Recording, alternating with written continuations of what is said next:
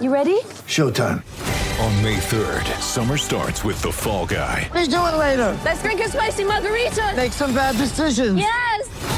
Audiences are falling in love with the most entertaining film of the year. Fall guy. Fall guy. Fall guy. That's what the poster said. See Ryan Gosling and Emily Blunt in the movie critics say exists to make you happy. Trying to make it out? Nope. Because I don't either. It's not what I'm into right now. What are you into? Talking. Yeah. The Fall Guy. Only in theaters May 3rd. Rated PG-13. When you need mealtime inspiration, it's worth shopping Kroger, where you'll find over 30,000 mouthwatering choices that excite your inner foodie. And no matter what tasty choice you make, you'll enjoy our everyday low prices, plus extra ways to save, like digital coupons worth over $600 each week. You can also save up to $1 off per gallon at the pump with fuel points. More savings and more inspiring flavors make shopping Kroger worth it every time. Kroger, fresh for everyone. Fuel restrictions apply. This is the Greg Bedard Patriots Podcast with Nick Cattles, powered by BetUS. It is Cowboys week before we get into this game, of course, kicking off at 425 on Sunday. I remind you, we're brought to you by BetUS.com, America's favorite sports book for over 25 years. Greg, let's start here. How good are the Cowboys? They're pretty good, Nick. I mean, I they're they're they're better than a lot of uh, incarnations of this team that we've seen in recent years. Um, certainly a vast departure from the Jason Garrett years. Uh, much improved from Mike McCarthy's first season.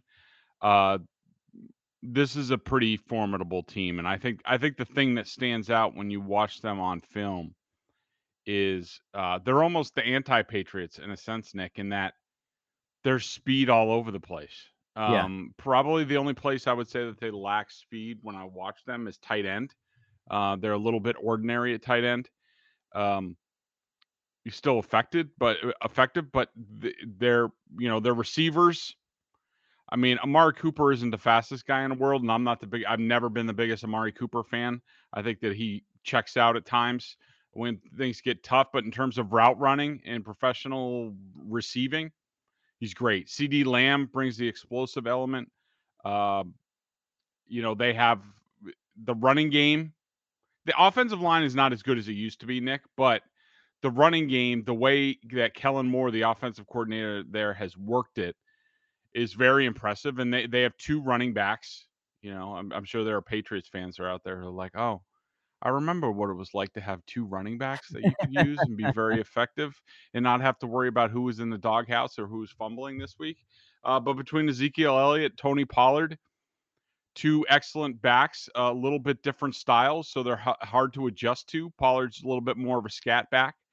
Uh, and then defensively, I think the thing that stands out is just how fast they play, Nick. I mean, they, again, I think in a lot of ways they're sort of the anti-patriots it's like it's like they're you know the um uh, what was it called in Seinfeld when they were the bizarro you know they're the bizarro patriots Yeah. uh in that they're like you know you have the the neophyte pocket quarterback you have the experience you know somewhat experienced you know athletic explosive quarterback in Dak Prescott uh, you have a full house backfield you have weapons who work well within the system out their rear end.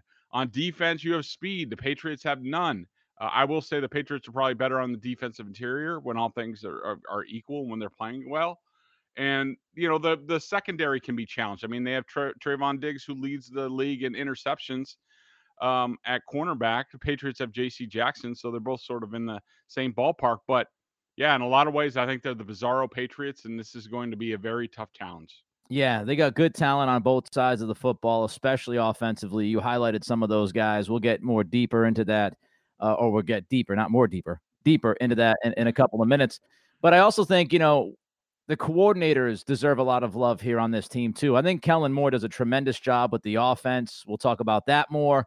And Dan Quinn, a guy that was much maligned after his time in Atlanta, uh, he's kind of flipped the script on this defense. We'll get into that as well. Do you feel when you watch these guys, Greg, that they're like the same old Cowboys, or do you feel like there's uh, some difference here? I feel that there's a little bit difference. I mean, look, Mike McCarthy, and I love Mike. I've, you know, I, I covered him in Green Bay. Um, I have a personal fondness for Mike, uh, you know, as a person. I've always been critical of him as a coach, uh, especially in his game management. Sometimes Yep. he gets a little bit too cocky, but in in the game management, Nick is still an issue. If anybody's watched any Cowboys games, I mean, he, he they they have a lot of bad fluffs in terms of game management, and so that's an advantage for the Patriots that they can exploit. That being said, Mike McCarthy has come into or, or they, they've had two matchups with the Patriots in the past eight years when Mike was with the Packers. Uh, uh, Mike brought Matt Flynn in. Aaron Rodgers was hurt, and they almost beat the Patriots that day. Uh, that was the Dan Connolly kickoff return game. Oh, if yeah. I remember correctly. And then uh, a few years ago, uh, we did get the Rodgers Brady matchup that we were all looking for finally, and and the Packers came out ahead.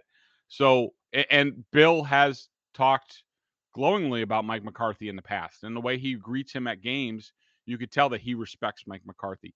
I, I do think that what you brought up about the coordinators, I think that Kellen Moore has sort of kept Mike McCarthy from being too much Mike McCarthy. I think Yep. that that he, there's a lot of fingerprints. I mean, what he's done with that offense, the the the creativity that he's brought, that was part of Mike's problem down the stretch in, in Green Bay. They got Yep. too way too stale on offense. Uh, they they ran last week. They ran some nifty fake shotgun play. I don't even know what it was, but it was it was nothing Mike McCarthy came up with. I could tell you that much. And so Kellen Moore's done a great job. And and Nick, here's probably the most um, the most surprising thing to me watching them on film, and we'll get into it a little bit deeper when we talk about the defense. But Dan Quinn, we all know Dan Quinn, former Seahawks cover three defensive coordinator, Atlanta Falcons head coach, managed the game terribly in the Super Bowl against the Patriots, blew it, not just running the ball and kicking a field goal. We all know that. We all know the scheme, and I've written about it for years, probably more than anybody else, about how the Patriots basically stomped and killed the the Seattle version of the cover three. Um, Quinn's evolved a lot. They play a lot more man than they used to. They they I would I would say that cover three is probably their third or fourth uh highest repped defense. I would say they're a lot more cover one man. Uh I would say you see more cover four uh quarters coverage than you do cover three. So they've evolved a lot and and yet Dan has still another guy that I really respect a lot.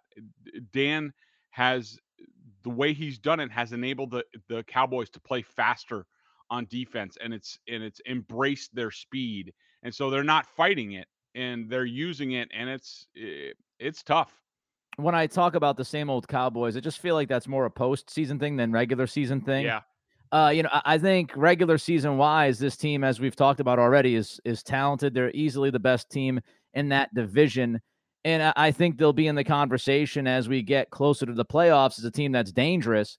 I have the Mike McCarthy questions. Uh, I have seen again this year, as you mentioned, kind of hit on way too many boneheaded decisions that make absolutely zero sense. His clock management is awful. I- He just he, doesn't really understand when to use timeouts, when not to use timeouts, the manipulation of the clock, uh, you know, how to how to maybe handle a game late in the game if it's close. You know, do you run? Do you pass? When do you do that? I just think one of the biggest obstacles for this team as they get into the postseason, because I think if they stay healthy, they're winning this division and they get into the playoffs. One of the biggest obstacles is absolutely going to be Mike McCarthy. That's actually my biggest question about this team right now. Is the head coach is he going to screw it up? I mean, you remember Seattle Green Bay years ago. That was a disastrous second half for him when he decided, even though he had Aaron Rodgers on the road and they had a lead, that he was going to try to run the football a billion times and allowed Seattle to come right back into that game. So I I always have the Mike McCarthy question, and, and that will remain. Let's look at and, and oh, one more point about Dan Quinn. You mentioned this how he's evolved, and, and the story is fascinating. He pretty much walked into Dallas and said, Hey, you know, what I did with Atlanta, what we did in Seattle, we're throwing it out. We're throwing that stuff in the garbage for the most part. And what he did was he actually asked his defensive uh, defensive coaching staff to build the playbook with him. And what they did was they took a look at that roster and they accentuated guys' strengths, which is what you brought up, the speed element Mhm. of the defense. And he said, no, we're going to actually we're going to mold and craft this playbook around the players and who we have and what they do best. And, and I think he has taken big time steps from when we've seen him the last time as a DC and even as a head coach in Atlanta. Let's drill down more on this offense. What do you see when you look at this Dallas offense from the offensive line out to the wide receivers? Okay, so with the offensive line, we all know that I don't know as recently as four or five years ago, or even a little bit longer. And I actually went to Sports Illustrated to do a story on this. Is that they had the best offensive line in the league. Yep. Um, the personnel has changed a lot. You know, Travis Frederick. I, you know, I, I there's been a couple of injuries and retirements. Like it's hard for me to keep track. But the guys like Travis Frederick aren't there anymore. Um, I will say that you know uh, Ty- uh, Ty- uh, Tyron Smith, um, the left tackle, when he's healthy, he's still probably the left best left tackle in the game. The problem with him is he's never healthy. Yeah. Um, uh, he's not on the. I just looked. He's not on the injury report this week, so that's good for them. He's slowed down a little bit, so he's not quite as dominating, but he's just he's incredible. I mean, I I, I just I want to see I want to see like Chase Winovich, like you know, just being used to go up against Tyron Smith to take him up, and it's just like you know, running when you're a little kid running into your big brother and you just keep getting knocked down. That's what this is going to be like. Uh, I, I think that the left guard, uh, Connor Williams, has done a good job. He's solid. Uh, Zack Martin, uh, we all know the right guard has been elite for a very long time. Uh, he's back to playing at that level. The the guy who's been the the the biggest surprise, Terence Steele, uh, has sort of been an injury replacement, and he's been a revelation at right tackle. Now, I I won't tell you he's the greatest thing since sliced bread, but he's pretty damn good. I would say the weakness in the Dallas line, and I think where the, the if you're the Patriots, you're looking to exploit them, is at center with uh with Tyler. I don't even know how to pronounce it. Bates uh, at at center. He's a little bit weak, a little bit slow. Yes. Uh, but but it's all it's all coordinated really well. Um, you know, there aren't any huge weaknesses up front, but you know, they they will have some busts every now and again. The running game is the big thing that we talked about. Um, you know, Dak Dak is exactly the type of quarterback that the Patriots always have issues with. Um, you know, Deshaun Watson, those athletic quarterbacks who who are probably better throwers than they are runners. Um, the Patriots have always had issues with those guys, especially when plays break down. Um, you know, the running game with Zeke and Tony Pollard, it's a two-headed monster. And and if you know, they are not afraid to go away from Zeke. They, they this is, you know, Nick, you probably you probably watch more Cowboys games than I did in the past. I mean, there were times with Jason Garrett when you know, it's Zeke, it's Ezekiel Elliott. So he's Yep. Zeke and he's getting paid the most money. So we're just going to run him into the line no matter what. And no matter what it does to our, they don't do that anymore. If it ain't working with Zeke and they need a faster back, Tony Pollard's going to get more carries in this game and he's going to get more touches in the pass game. Um, you know, CeeDee Lamb, he, he talented, inconsistent. He'll have some drops. Cooper, um, great route runner. I question his toughness a little bit. Cedric Wilson in the slot is pretty good. Uh, good speed, a four four eight guy coming out. Uh, so, it and the tight end, uh, Schultz, solid, slow. Um, you know, I would say he's a lesser sort of Hunter Henry type, tall guy that you're going to have to match up with. That's a little bit tough for the Patriots' smaller safeties like Dugger and Phillips. You might want to think about using I don't know if I want to say this, Joejuan Williams on him a bit at times just because of the height um, matchup there, but a very formidable unit, Nick. Yeah. Yeah, I mean the offensive line is not top three worthy right now, but they're Right. much better than they were last year, and they've been pushing piles and they've been doing some hard work up front. I, I think their O line is good. It's certainly been better than the Patriots O line early this season. Zeke Pollard, that combination is deadly if you don't contain them at least somewhat. Uh, I, I do think you know Pollard is is more likely to hit hurt you on the perimeter. He's more able to, you know, get outside and kind of explode than Zeke is. But don't get it twisted. Pollard can run between the tackles, and he's done that the last couple of weeks. It's just, you know, they they will u- utilize him on the outside more than they utilize Zeke. Zeke can catch the football. Pollard can catch the football. Pollard, the difference with him as far as being, you know, like a scat back type, people sometimes will say, oh, third down back. He's not the best blitz pickup guy. So Zeke is usually out there on third down, but their running backs are really good. Cooper's good. Lamb is explosive. You got to make sure that you GTFB against that guy. Schultz, I agree with you. You know, he's, he's not explosive, and it really stands out when you watch this offense because everybody else is. Yeah. But Schultz is a guy that can kill you if you don't pay attention to him. And so the Patriots have to make sure that they have him bottled up somehow, some way, because he's the dude on Sunday that on a third and seven that's critical, he pops one open for 15 yards and you're shaking your head. So you got to keep an eye on Schultz. And I also like that you brought up Cedric Wilson because he kind of explodes at me on the Mhm. television when he gets the football. He's very difficult to deal with because of his quickness. And that's Yep. another guy. You know, if you're if you're too focused on Coop and Lamb, Schultz and Wilson can hurt you, and then they run the football. So there's a lot of ways this offense can attack you. Kellen Moore does a great job with pre-snap movement, some trickery, as you brought up. This is not Mike McCarthy's offense. This is Kellen Moore's offense. And I think he gets more creative by the day, and he trusts in Dak. And if you slept on Dak, you slept on the wrong guy. He's a bona fide top six to eight quarterback in this league. He might be just outside the top five. He's really good. He's really smart. He's really athletic, and he's big. This offense is tough. How about the defense, Greg? Uh, yeah, and one thing I did want I, I just want to talk about Dak for a second, and and maybe we do defense after the break. But uh, you know, to, to expand on Dak because I think it's I think it's worth it, and I think he's earned it.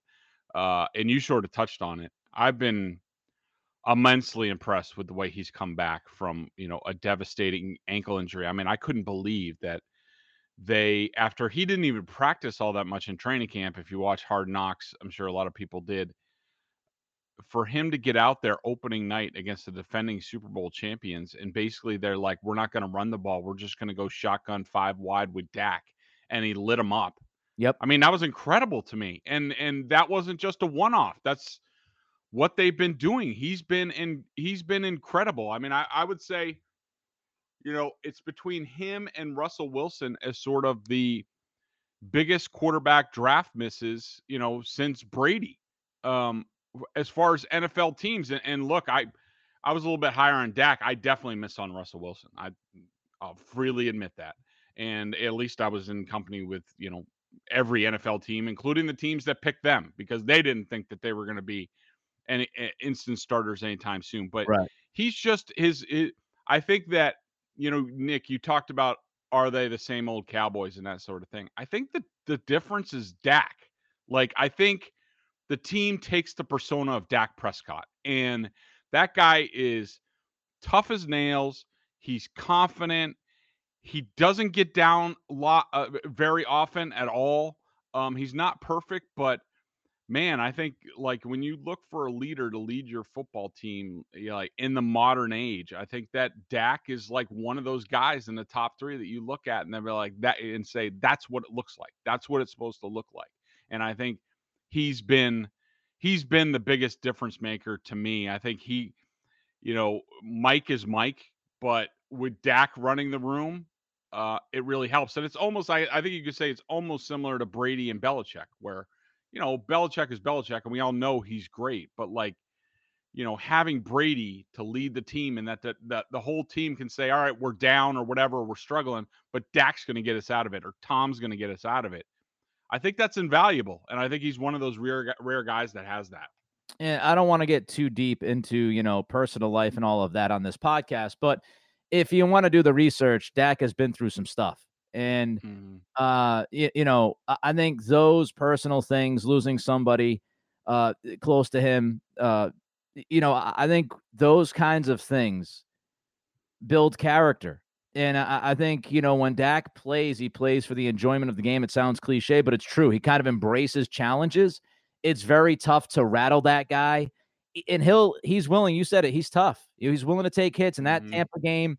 You know, after that ankle surgery, the guy gets carted off the field, his foot's pointing the wrong way. First game back, almost nothing in camp and preseason. And guys are diving at his legs and feet. He's getting hit and he's standing in the pocket tall, just drilling accurate passes. And that just it just shows you. I mean, there was there was zero rattle to his game when he came back. I, I think he is as legit as legit can be. I don't think he's a top three or four guy, but he's really good. He's in that next tier. Uh, before we get to the Dallas defense, uh, tell us about Bet US, Greg. Of course, we get the Cowboys Pats coming up on Sunday, college football on Saturday. A lot going on right now. The NBA about to start in a week. The NHL just started. Plenty of options at BS uh, at uh, not BSJ. Plenty of options at BSJ, but also plenty of options at Bet US. Did the Bruins field a team this year, or are they just gonna like? Uh, were they just like left off the schedule? Like, what's the deal? Saturday, like they're dropping the puck on Saturday night. It's like what? what are we doing here? Like all these games are going on in the in the Bru- Bruins. It's like one of those like memes. like it's like John Travolta in Pulp Fiction, like looking around the room. Like, did anybody invite us, or what's the deal? But of course, you also can bet the ALCS at betus.com. Our Red Sox are opening up Friday night. Should be a great series. And how about that schedule, Nick? Friday, Saturday, off on Sunday. Yep. So we don't even have to worry about it. We can just worry about football on Sunday. Thank you, MLB, for doing something once right in your lifetime. But listen up, sports bettors. This is Greg Bedard here to tell you about my favorite sports sports book, and that's Bet US. Football is back, so is baseball. The postseason, when it's really the only time that we care about baseball, is back, and it's time to get in on the action. I only endorse one sports book, and that is BetUS.com. Why you ask? Because BetUS has been America's favorite sports book for over 25 years. You need a sports book with integrity and longevity, and you need to know that you're going to get paid. You need a sports book that offers everything, and they do have everything, including live betting, MMA, golf, horses, esports, you know, Cattle's weirdo sport of choice that he likes to watch and tweet about, and mm-hmm. all kinds of crazy bets. And they will walk you through setting up an account. Nobody in the industry gives bigger bonuses than BetUS. Join now, check out the offers, and you can get up to 200% in bonuses on your first deposit. Nobody beats that. I bet at BetUS, and so should you. That's betus.com, America's favorite sports book. Make sure you enter BSJ when you sign up at betus.com for a special bonus. BetUS.com, where the game begins. And by the way, Nick, going through codes and stuff like that, remember BSJ at betus.com you know can can some of our you know loyal subscribers like give us you know uh, some more ratings some more reviews over at the podcast? I was perusing the other day. It's been a little bit of dry spell for you know some reviews. So you know go in there. That helps us out helps out the podcast. We were just nominated for an award i don't know what award it is neither do uh, i but yeah but we'll let we'll let you guys know so if you if you need to vote on it or anything like that uh we're we're excited about that and thank you for your patronage, and uh, we we appreciate it. Yeah, no doubt. Rate and review, and again, Bet US BSJ up to two hundred percent in bonuses. Dallas defense, Greg. What do you see on the film? Fast, Nick. Uh, I, you know, I'm very impressed with you know how fast they are. Um, I I was not prepared to see that. Uh, you know, I and the thing is, they've been playing well, and they don't even have you know Lawrence the Yeah. the defensive end. I mean, he, Yep. you know, De- Demarcus Lawrence is one of the best players in the league at his position. They had him for one game, 43 snaps total. And so they've had to get creative. Like they've had, you know, Micah Parsons, who is a rookie, selected 12th. I think we I, I think we talked about him often in the draft process, including I think he was my at one point, I don't know if it was that day, it was my projected pick for the Patriots that I thought that if he got to 15, or he might be a guy the Patriots thought about moving up a little bit for, that it would be Micah Parsons because I just think he would be, you know, and look at it now. You know, not really much in the middle of this the eh, eh, the linebacking corps for this team. I mean, Ja'Whaun Bentley's in a contract year. Dont'a Hightower's in a, tra- uh, a contract year. Didn't start playing well till last week. Uh, Kyle Van Noy is not the same guy, at least right now. Um, you know, if, if you had a guy like Micah Parsons in the middle, I was my preference was to go a Micah Parsons first, and then trade up to get Mac Jones in the bottom of the first. That was my preference, or possibly a Davis Mills later. But Micah Parsons is just the dude is fast as hell. He's big. He's played defensive end. He has not done that. So he did that week two. He played 39 snaps at at defensive end. Uh, that was almost all of his snaps. 33 of 37 were on the defensive line in week three. Week four, That changed to 16 out of 68 he played on the end. Uh, and last week he only played three snaps on the end, so he's back at linebacker uh, for the Cowboys. But they have speed all over the place. Uh, Trevon Diggs, Stefon's little brother, has you know he leads the league in interceptions, and he's got great ball skills. Of course, they they say all cornerbacks are failed wide receivers because uh, they don't have the hands to be wide receivers. Um, he does have good ball skills, but he does he's he's a bit boom or bust. Like he does give up plays. He's not he's not a shutdown cornerback. I would not be afraid of him. Uh, you don't want to get stupid with the ball, and Mac Jones doesn't want to float any balls in his area because he will pick them off. But um, I think that the Cowboys are, are really good. I think they're they're pretty weak on the defensive interior, so I would like to see the Patriots run the ball this game, but you know we'll have to see how that all works out. Yeah, I mean Parsons, like you said, had been moving around. He's a little bit more steady now at linebacker the last couple of weeks. I, I do think he might be a little bit vulnerable in the passing game. I, I think you can take advantage of his aggressiveness at times because let's not forget he's still kind of learning the position, which is crazy in two or three years, if he continues this this kind of trajectory, he's going to be one of the best linebackers in the game, if not the best linebacker, if he keeps doing what he's been doing, because he's only been playing for a couple of years. He sat out all last year. He opted out at Penn State. So he's just very talented, but I do think you might be able to hit him a couple times uh, with with uh, with the passing game. Diggs, I think, is is good, if not really good. He's kind of climbing up the charts as far as cornerbacks. He does give up a play or two, but he, he's really tough and you mentioned it, this defensive line has been surprisingly good. When Demarcus Lawrence went down, I said, oh man, this defense is in some trouble. You know, the defense wasn't supposed to be very good to begin with. And now you lose Lawrence. But Dan Quinn and company, they've done a pretty good job of supplementing that defensive line, doing some different things.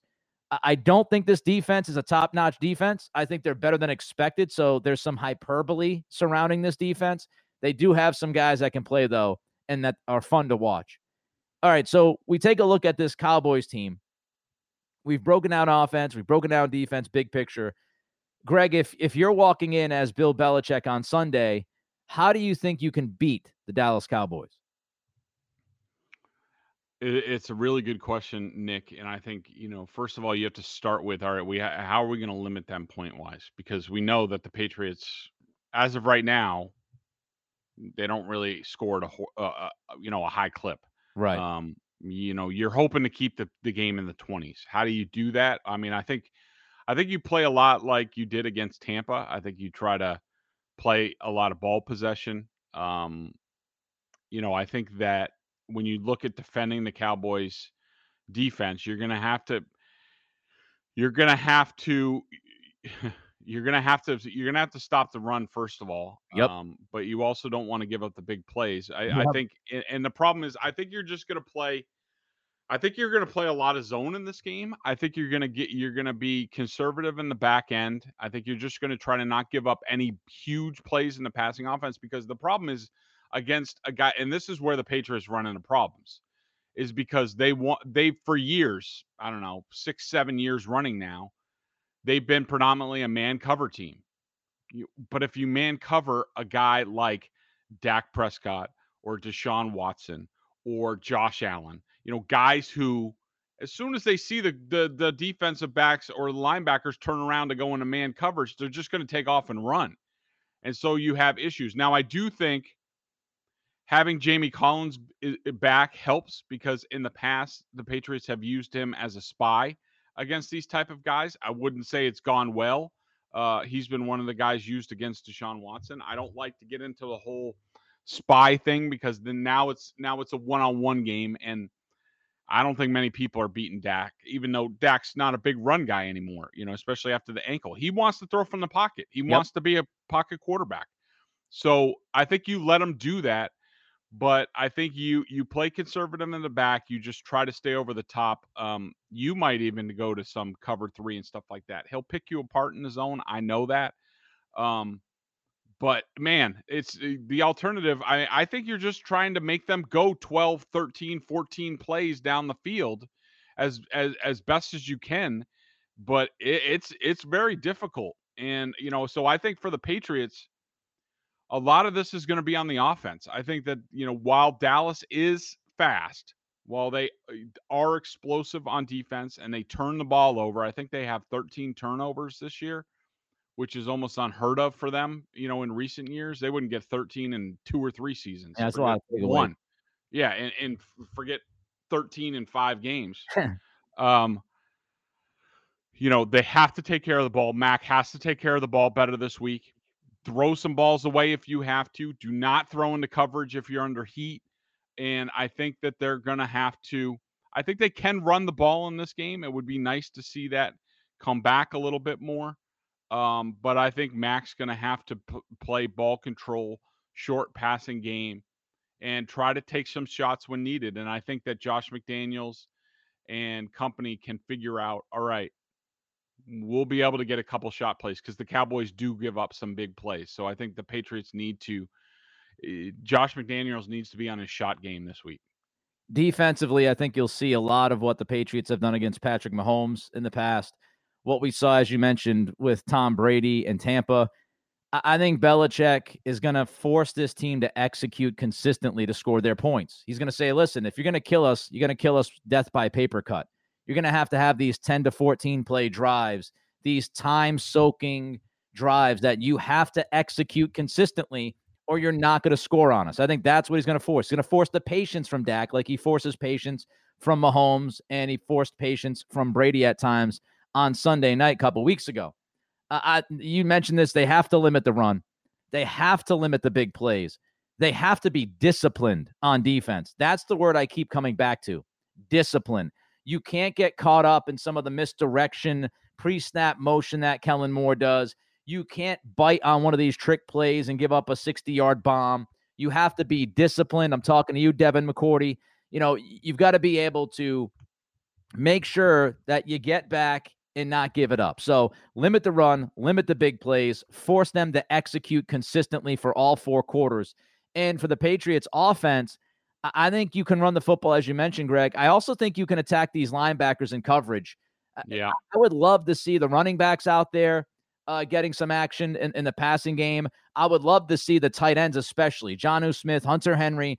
These are the kinds of games that they're paid for. The you know Dallas doesn't have great safeties.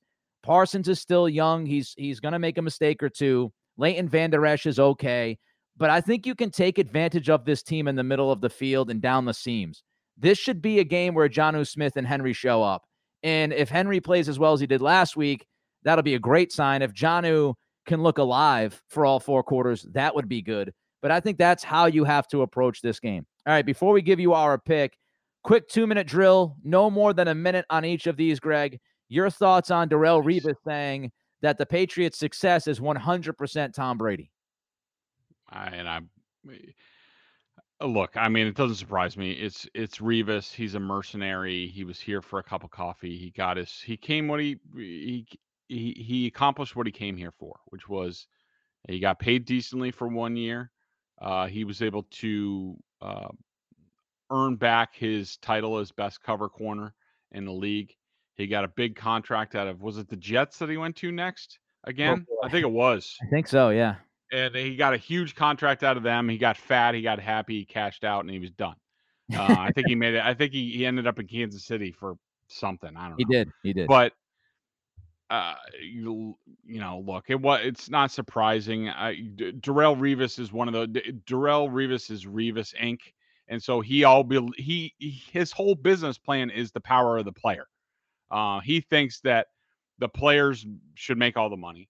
I'm not saying he's wrong and he he successfully engineered it so that he was basically his own sort of you know team in terms of every year he got paid top of the market for year upon year. He was the first player to really do that. So of course he's going to say that tom brady it was 100% tom brady. He doesn't want to give any teams any coaches anybody any credit. He thinks it's the players like himself who make all the money in this game and should get all the money in this game i just find it fascinating and, and kind of funny because by saying it's 100% brady he is, you know, pretty much crapping on his own impact. If it's all Brady, it's all the offense. Yeah. If it's not Belichick, it's not the defense. So apparently, Darrelle Revis, you didn't have as much impact as we thought you did winning that Super Bowl. So congratulations.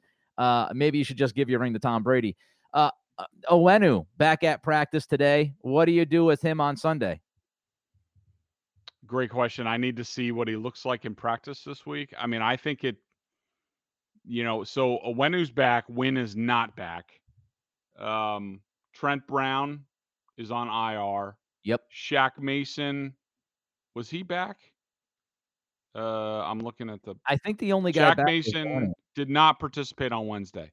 He's still dealing with his abdomen, so that's not a good sign for him being back. Uh, I think probably, I think all things being equal, and he practices fine, and he didn't have COVID, and he doesn't have any issues with that. I think for this week, uh, he goes back to left guard. I think you put Ted Karras in at right guard, uh, and I think that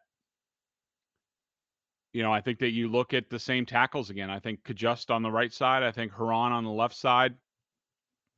And you know, you go from there. I think that those those guys, Herron had a really good game last week too. I think that those guys earned uh, another look. Josh McDaniels did give them a lot of help. He doesn't want to have to do that, but that's where they are right now. The last one, we haven't talked about this this week, but it's the biggest story in the NFL. Any thoughts on the Jon Gruden slash WFT investigation and Gruden's resignation and kind of just the situation in Vegas and the fact that the NFL is saying, no, nah, we didn't leak the emails and we're not going to share any more with you? Right. uh yeah, a few thoughts on that. Number one, Gruden had to go. I mean, you can't. eh, Yep. While I don't, while I don't like that, his emails when he was basically a private citizen, which, you know, you think you should be entitled to some privacy, um, you know, that they got out. He had to go. I mean, what was in there was disgusting, and uh, nobody can really condone it, and and you certainly can't tolerate it uh, as a as a leader. You know, when you're a leader of an organization, a leader of men, and you know, not to not even to mention that Carl Nassib, who's on his team, came out as gay, one of the first you know players to do so in the NFL, and for for Gruden to use all that language in there, it's not certainly it's not unique to Gruden in the NFL circles. Trust me, there are a lot of Neanderthal older coaches in the NFL unfortunately, and those guys don't have to change because they're they're sort of inoculated. Um, my second thought on this is uh, it's unbelievable to me that the NFL gets to sit there and they have all these emails and they get to selectively leak whatever they want. I think it's I- 650,000 emails. it's it's ridiculous. I mean, who you know, he there's probably a lot of owner emails in there and like Yep. trust me, those guys are can be even worse than the Neanderthal coaches. Uh, I think that uh you know, I thought it was interesting time. My first thought, Nick, when when the first leak came out about DeMaurice Smith, and that's that's when this whole thing started. I don't know if you noticed, but it was very interesting in the timing of it. You know, so uh, to people unfamiliar, and you probably aren't familiar with this because who the hell cares about NFLPA and union talk? But DeMaurice Smith was under assault Yep. in his union, uh, where it went to there was a there was a vote among membership about his he needed a new contract.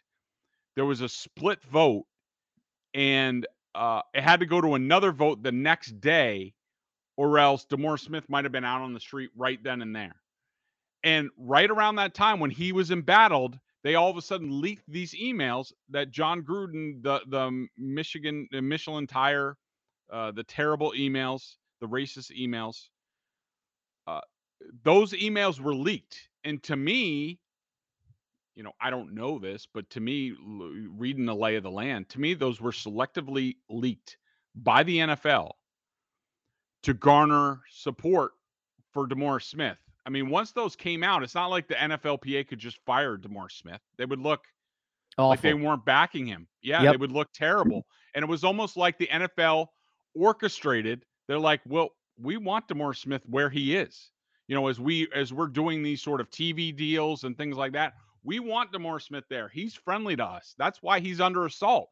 And his union is that you know the, a lot of players, including Richard Sherman, a lot of prominent players think that he made too good of a deal uh, this last time. So he was under assault for that. And now the NFL co- conveniently gets him at least in his spot for another year because of largely because of those emails. Uh, my third and final thought is I understand the outcry about like the NFL needs to do this. They need to release the the emails. They need to do that. Uh, Did you guys not learn anything from Deflategate? Like, stop. This is not the real world. This is not government. There aren't sunshine laws. It's the NFL. They could do whatever the hell they want, whenever the hell they want it. For you to stomp and say they should do this or that, they don't care. They are they are going to do what's in the NFL's best interest all the time, and it's certainly not leaking more emails about their owners or prominent players or prominent coaches that they want in the league. They're not going to do anything. So just stop your huffing and puffing because it ain't going to change. Two thoughts on this. You said most of how I feel, but uh, just to to drill down on the the timing of it. Not only was the Friday timing, you know, entertaining, but then they they so they leaked the emails about Gruden, the first set of emails that were like, "Hey, Gruden, uh, Gruden's a racist." All right, so they they leaked that out and they they they pretty much show the world that that Gruden is a racist. That's on Friday. You go through the weekend, the Raiders don't do anything. They decide to just kind of sit back because Mark Davis is one of the most useless owners in the world. Gruden is pretty much the owner in, in Vegas at, at that time. So everybody just kind of sits on their hands. They don't do anything. Gruden goes and coaches on Sunday. And it's almost like the NFL said, All right, so we leaked the first couple of emails showing your head coach and shot caller as a racist. You guys didn't do anything about it. We'll give you until like Monday close of business. If there's nothing said or done to Jon Gruden, then we're going to leak something else. You get through Monday, close of business, nothing is said or done by the useless Mark Davis. And then the NFL's like, okay, since you did not want to act on the racist card that we pulled on him, here is the evidence that he is also a misogynist and he is also a homophobe. So there you go. There's the triple threat. Your head coach and shot caller is a racist, misogynist, and homophobic. And then the Raiders were like, okay, now we now we gotta do something. There's no doubt the NFL leaked this stuff. There's no doubt they timed it out the way they did. It's the same way how they do the the, the, the news dump on Friday, late Friday. And it's also the thing about this is that again, this is the NFL passing the buck to the individual team. They're doing this to Houston with Deshaun Watson. The NFL doesn't want to move on Watson. They don't want to make any kind of decision regarding Watson. So they're kind of just staying out of it. And they give Houston the crap sandwich and say, you guys figure it out. So now Houston is paying Watson to not play and to be a distraction because the NFL doesn't want to come in and do much of anything. It's it's the NFL 101. The last thing I'll say about this before we get to the uh, Pats Cowboys pick. What is scary about this, the angle that I don't think a lot of people hone in on, you have 650,000 emails, as we've said. What the NFL just did, in essence, was blackmail every single solitary person that has sent an email to Bruce mm, Allen or Daniel Snyder or anybody else. You saw with Adam Schefter yesterday. If if you report on something that the NFL doesn't like, watch out if you have an email. If you are a coach that stands up against the NFL about something, watch out if you have an email. On and on and on. The NFL now has a treasure chest of 650,000 emails. They have the leverage on you. If you cross them, you might be the next Jon Gruden. Let's get to the uh, game pick here. Uh, of course, BetUS's line, Patriots getting four and a half points. What do you think, now Greg? four. It's now four. Okay, so four points. Yeah, it's now four.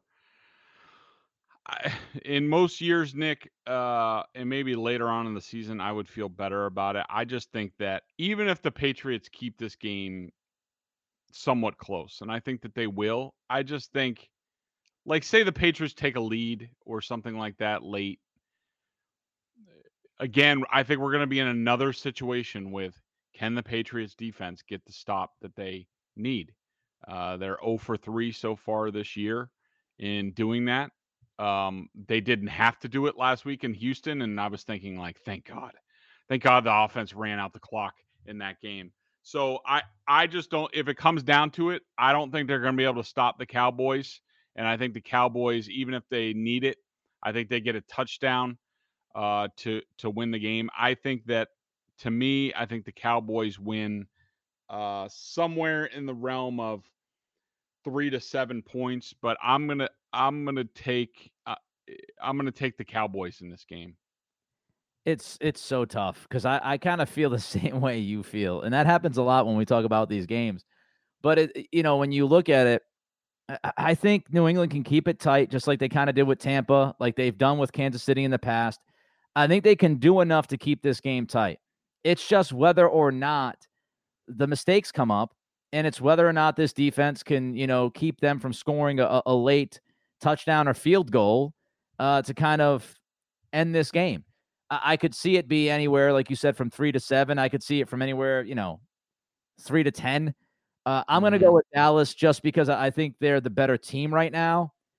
I wouldn't count the Patriots out necessarily, not you know far from it, but I'll take Dallas laying the four points. BostonSportsJournal.com member question of the day: thirty nine ninety nine on the annual plan. Check out Mr. Bedard's great video analysis on the coaches' film, direct access to him in weekly chats. Again, check him out. BostonSportsJournal.com. Thirty nine ninety nine annual plan. Question for today, Greg. Yeah, uh, two quick hitters um, from our members. Lars fifty nine uh, said, "Greg, didn't Dugger play free safety at Lenoir-Rhyne?" This was in response to uh, my breakdown from this game where I talked about Douglas, uh, Douglas, Dugger's struggles, Dugger's struggles. Maybe that'll be in his new thing. Maybe we'll just start calling him Douglas on the podcast cuddles if for he keeps Douglas. struggling. Yeah. Uh, about his struggles in coverage and and you know and things like that. I yes, I think he did. I don't remember, but that doesn't really matter. I mean, it doesn't matter what you, especially at that level. Um, I'm surprised he didn't play like you know defensive end at Lenoir-Rhyne. Uh, you know, given that level, but it doesn't really matter. He struggles in coverage, and he probably didn't have to cover a whole lot. He certainly didn't have to cover how the Patriots do. And the Patriots, I think the bigger issue is the Patriots are a little bit complicated in their coverages, and he's having a little bit of issue right now. Uh, and finally, Emily two two four, one of our great members. She's always asking questions, and in the comment section, uh, she said Mac being upright during this game was nice. Is this backup line really worse than the starting offensive line? Uh, when the Patriots' offensive line is healthy, starting offensive line, yeah. I mean, they don't they don't they have so far this year without Trent Brown. I mean, you put Trent Brown out there, it changes the equation. Uh, even with Isaiah Wynn, if he's struggling at left tackle. I mean, but there's no question you put Wynn, Onwenu, Andrews, Mason, and Trent Brown out there. That is a much better unit than we saw last Sunday. They they did a good job. It was a bad defense. McDaniels did a great job scheming it up to make them look better than they were. Uh, but yes, you need your starters back. The Patriots need that offensive line to start dominating games. They haven't come close to that yet. And if they don't, they're not going very far this season. Cowboys, Patriots, 425 kickoff on Sunday. Should be a very entertaining game. Go Red Sox. They start tomorrow night. They got Friday and Saturday night. Then they're back on Monday, Tuesday, Wednesday if necessary. So go Sox. Enjoy your sports weekend. Be safe, be good. We'll be back early next week to review the game between the Pats and the Cowboys. Greg Bedard, Patriots Podcast. Nick Cattles brought to you by BetUS.com, America's favorite sports book for over 25 years.